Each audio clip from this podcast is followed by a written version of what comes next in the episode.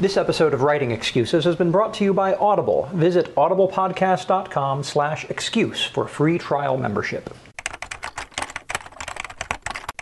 All right, here we go. We're going to see how this goes. Okay. This is Writing Excuses, Season 4, Episode 9 How to Write Men. 15 minutes long because you're in a hurry. And We're really not that smart. I'm Brandon, I'm Dan. I'm Howard. I'm Jessica. and we again have Jessica Day George guest starring, I just author won't leave. of, of numerous wonderful middle grade and or YA books. All right, so um, Dan is very, very frightened of this podcast. Um, we tried I just take, don't know what to say. We took a stab at writing how to write women. We've taken several stabs at that and um, have gotten derailed every time. So maybe we'll try that again later on. But I figured we'd start with something that presumably should be more easy for the majority of the podcasters, which is how to write men. So, advice on writing men. I'm going to start with Howard. Howard, do you have any advice for you? You write. You have a team of mercenary, and a lot of them are guys, and they are very manly guys. How are you writing them? I'm mostly just using dialogue, you know, snippets, uh, sentence fragments, things like that, that I've heard in conversation with my friends. Okay. It's, uh, I mean, it's not that we, you know, talk about hurting people and breaking things all the time, but it is a we, we don't we, we don't mince words. And I guess when I'm when I'm writing men, I try to make sure, and this may just be an aspect of writing for a comic in which I don't have a lot of words to play with, uh, is writing s- straight and to the point. Uh, male conversations, male communications tend to be a little Okay. more direct. Okay. Tend to be. Yep, yeah. Painting with broad brushes, obviously. they actually in linguistics call it male and fe- masculine and feminine speech pattern um, because based on there's actually linguistic traits and again all of these things are gener- generalities and you shouldn't use you know take generalities as hard fast but they do say men will say i want you to do this where women will say it would be nice Could if you do me a huge favor? Yeah. My husband hates to hear that. He's like, just tell me what you want. right and that linguistically they have named it that way um, i want to throw in a preface also to this podcast i, I mentioned this before when we, when we talked about writing female um, characters uh, character is a character and a character you know any given person can defy any generality and they should in fact defy, defy some of the stereotypes and fall into some of the other stereotypes but if you try to write every one of your men as thinking this must be a man then you're going to run into writing all your characters exactly the same and they're going to be cliches. But I do think there are some things we can t- chat about that will help you, particularly those female listeners, to be able to write male characters. One of them is male speech pattern, masculine speech pattern. Um, do you, Dan? Oh. yes, I do. Clean Well, okay. When, when you are sitting down to write, do you specifically write the men differently than you would write women? No. Okay. Although I will specifically write the women differently than I would write men. Okay. If that makes any sense. so you start with a male character. I, well, I, the, the trouble with me is that I start with myself. This is my answer. You know, someone And- asks. and how- you are a man. How, how do, yes, I am. Oh, How nice. Can't you tell by my manly voice? I when, when people will ask, you know, how do you write men? How do you write women? How do you write for teen audience? I always am writing for myself, always. And so I am writing the kind of characters that interest me, and I'm writing them in a way that interests me specifically. And so I don't think about it with men. I will base them on people that I know sometimes. Um, but when it, what, what changes for me is when I come to write a woman and I have to think, okay, I want to make this person different than all of the men around them. Okay. Um, Jessica, have you ever had trouble with this when you sat down to write and the first time you had to write a male character? Did, was it something that stopped you or did it just. No, it seemed very natural. I just, um, well, I started with dragons, really. Um, Okay. I have mostly male dragons in my dragon books, which were, and so it was actually, for some reason, very easy to write a male dragon. And so I guess I just sort of picked the wings and scales off the guys. That's disturbing. that is disturbing. I'm sorry. No, no, don't apologize for it. It's disturbing in all the right ways. But no, in, in Princess the Midnight Ball, um, who I think of as my main character, although the point of view switches back and forth between a girl and a guy, it is the guy's story. Mm-hmm. It is the returning soldier. And for some reason, it just, he just, this whole character just kind of came to me, and I knew exactly how he would react in certain situations and exactly how he was, Okay. he would talk. And he was a, he's a 19 year old child soldier, now retired. And Okay. I don't know. Howard, do you approach writing your female mercenaries differently than your male mercenaries?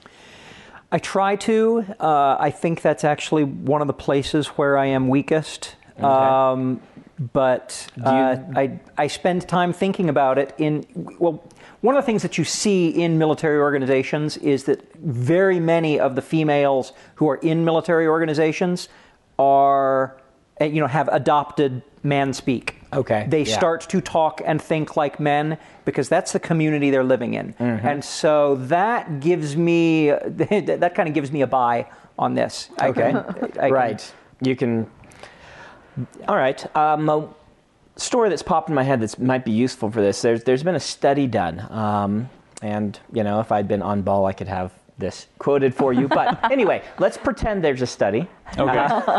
Um, anyway, what they did is they uh, they brought groups of people in who were pairs of people in who were who described themselves as best friends, men and women, and they brought them into a room and they gave them a test. Um, some little test that they're supposed to supposed to be going through. They, they pretend that the subject of the test is important for the psychological examination or whatever they're doing. And then what they'll do during the middle of this test is that the um, people giving the test will say, will get a call in the middle and have to like, oh, I'm gonna have to leave for five minutes. I'll be right back and they will leave. And the real test starts when they observe the best friends sitting together in the room and see what they how they how they act around one another. The women would immediately start chatting about the test and about what's going on in their lives and would have this big, exciting, long conversation. The men would sit quietly until the people doing the, the interview would return. And this kind of says something about the gender differences, perhaps. It's cultural. Whatever it is, though, I don't want to get into is it biological, is it culture, or what. But what, there are lots of theorizing going on. And you may just assume, oh, it's because men don't talk as much. That's not No. true. Men talk a lot. But it's one, one of the things that we look at the psychology of men and women is men do tend to get focused on a task and they consider that we are now doing this task. The men in that room, therefore, were thinking, we are in test taking task mode, and even though the test cannot continue, we will not break this mode until we have accomplished this task, which is taking this test. Whereas the women generally, again, generalities, multitasking, th- um, jumping from topic to topic is more common and this sort of thing, and they it slip in and out of modes more easily. And so, as soon as someone leaves, they slip into let's com- have a conversation with my friend mode, and then the person comes back and they slip into test taking mode. Um, and this is a this is a way that I actually approach writing genders in my books. Um, when I'm writing a guy, guys do tend to get more focused on a single task. You give them something and they want to get that done. And if they are not getting it done, it bothers them. And they will mull over it, they will think over it, they'll ponder over it, they will do all of these things. I think it's a stereotype and a wrong stereotype that men don't worry and think about things as much as women do. But I think it is true, at least in my experience, that men get more focused about things. Mm-hmm. What's the easiest choice you can make? Window instead of middle seat? Picking a vendor who sends a great gift basket? Outsourcing business tasks you hate? What about selling with Shopify? Whether you're selling a little or a lot, Shopify helps you do your thing, however you cha-ching. Shopify is the global commerce platform that helps you sell at every stage of your business. From the launch your online shop stage to the first real life store stage, all the way to the did we just hit a million orders stage? Shopify's there to help you grow. Whether you're selling scented soap or offering outdoor outfits, Shopify helps you sell. Wherever and whatever you're selling, Shopify's got you covered. Sign up for a $1 per month trial period at shopify.com slash try. Go to shopify.com slash try now to grow your business, no matter what stage you're in. Shopify.com slash try. Let's go ahead and do an advertisement first. Hold that thought, Dan, and then we'll come back and launch into you. Um, I wanted to do an ad this time. Our book of the week, I wanted to actually pick The Maze Runner. Now, you may be asking, why didn't we use The Maze Runner as our um, as our, our book of the week the week we had James Dashner on the podcast? Well, the answer is because we're stupid. Um, well, it's not quite There's that. a more flattering answer to that. Yeah, we, we looked it up a couple weeks before, and The Maze Runner wasn't on Audible, which very much disappointed us. We actually wanted to use it as our, our book of the week the week before James came on. And then have you all read it, and then he would be on. Um, but we thought that was very clever. And then it wasn't there. And then when James came after he was on, he's like, "Why didn't you use the Maze Runner?" We're like, "Oh, it's not on Audible." He's like, "Yeah, it is." And he brought it up, and it was right there on his phone. And so we felt stupid.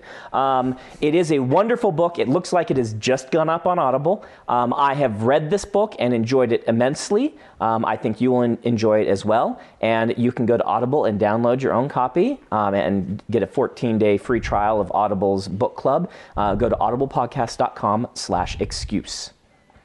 All right. Mr. Wells, you had something very poignant and deep and important and It was philosophical. to say. brilliant, right Yes. along the lines of what you were saying before about uh, men getting very focused on a task and, and dealing with it till it's done. Men are also problem solvers, Mm-hmm. much more specifically in general than women tend to be. That's how we approach things.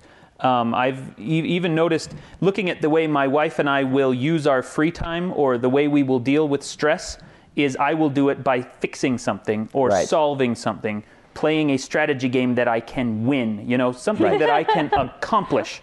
And That's um, cheating. And Dawn breaks things. and no, Dawn, Dawn will go around and, and do whatever other things things. she does when she needs to deal with stress. Um, I, I would, you were talking about something last night that even kind of works with this, and that is that Dawn, your wife, will just kind of keep cleaning all the time.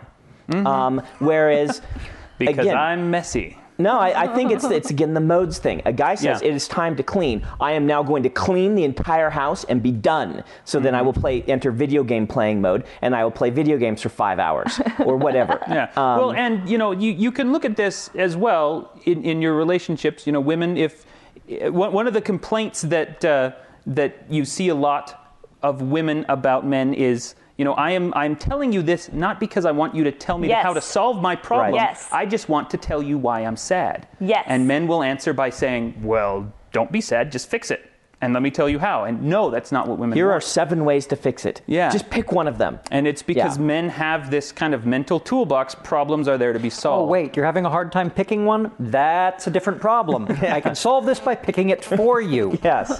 yeah. So let's turn this focus back toward writers. How can the writers use this in their fiction? How can they? What advice can we give them specifically? We, you know, do they want to go read psychological, um, you know, profilings of the genders? I've never done that. I've I- just kind of neither have I. You know, there was this uh, there was this gal sitting in front of the uh, in front of the booth at LTUE Mm-hmm. who asked. She said, "You know, I I'm a girl. Uh, I have nothing but sisters. Um, how am I supposed to write men?" And I remember listening to that and thinking, well, the easiest thing for you to do is just stop being paralyzed and thinking that because you're a woman you can't Okay. Yeah. just write and then hand it to your alpha readers or you know your writing group or your mom or your sisters or whoever and ask them flat out does this sound like does this sound like men to you um, one of the things that I've learned over and over and over again is that uh, your your customers, your readers, your you know the, the people who are consuming what you create, they always know when there's a problem. They don't always know how to fix Right. it, but they always know when there's a problem. Don't borrow trouble. Start writing it first. You, You know, ever- when, when I think about uh, the cases where I can specifically remember feeling that the gender roles in a book felt off are when someone, when the author's obviously trying to overthink it. You know, um, in um, My Sister's Keeper, the men in that book did not act like men. They acted like a woman trying to write very manly people. Um, and I, I think for the most part, if you just don't They were way too concerned with their it- feelings for guys. I'll be quite honest. well, and ev- every man in that book at some point showed off their muscles to the women, and no, I, I, that's not how men are for the most part. It's like uh, it's like those scenes in Mulan where she joins the army and tries Yes. to fit in by We're doing very the things that we're aren't very we? manly, we have aren't these we? swords and we spit. yes. Oh, Yeah. yes. So I, I would say my main advice is don't overanalyze it, and Mm-hmm. just try to make it sound natural rather than try to make it sound manly. So maybe kind of what we come back to start with character mm-hmm. and build out from there. When I do start with character, though, like a, a, great example of this might be to read the I, I, I started with my Mistborn books. I started with Vin as a guy, right? Mm-hmm. I read, I wrote Vin as a guy, and then I changed hmm. Vin to a girl and wrote chapters with Vin as a girl, and the character worked fantastically better. Yeah. And I'm not sure why. I think it might have been that I made the conflict for this character starting out kind of a um, an abandonment complex. Which, when the guy was thinking about it, the way he thought about it, the guy then Kind of sissy. didn't work. It really didn't work. When the girl thought about it, it worked beautifully. And I that's not to say that girls are weaker because you know, it just the abandonment complex, the way he considered it, the way a guy approached it, what made for a boring character, and the way a girl approached it made for an interesting character. I can't even really explain why that worked or why that happened, um, but it did. Jessica, have you ever taken your books and given them to guys and said, "Can will you fact check on my guys? Will you give me a read here and see if they feel like you know men?" Oh yeah, uh, Princess the Midnight Ball, which Mm-hmm. is the one where the main character is a guy. I uh, put a plain cover on it since there is a princess on the cover. On some of the early copies of the book, I gave it to some of my sisters, AP English students, the boy students, and they absolutely loved that book. They Okay. said it was awesome. They said they didn't mind the girl in it at all because they loved the guy and Mm-hmm. they thought he was just So, but you're saying I'm like, really? So that seemed like a guy it. to you? And they're like, yeah. How did you do that? Is, is that based on your husband? And I'm like, not remotely. He can neither shoot a gun nor knit. so it, you know, it, it worked. I, You put a guy in your book who can knit. yeah. That's awesome. I, I, I will recommend Princess of the Midnight Ball as a great example of a woman writing a man because I thought it worked really, really well. Thank I just confessed to not reading one of Yeah. Jessica's books, didn't It's I? all right. You totally did. I totally have. I haven't read that one yet either, but I have read one of her others.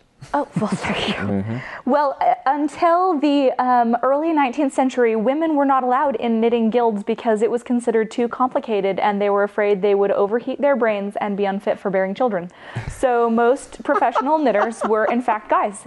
And they would teach soldiers to knit because there was no male on the front lines. So, if you needed new socks or hats or anything, you had to make it yourself.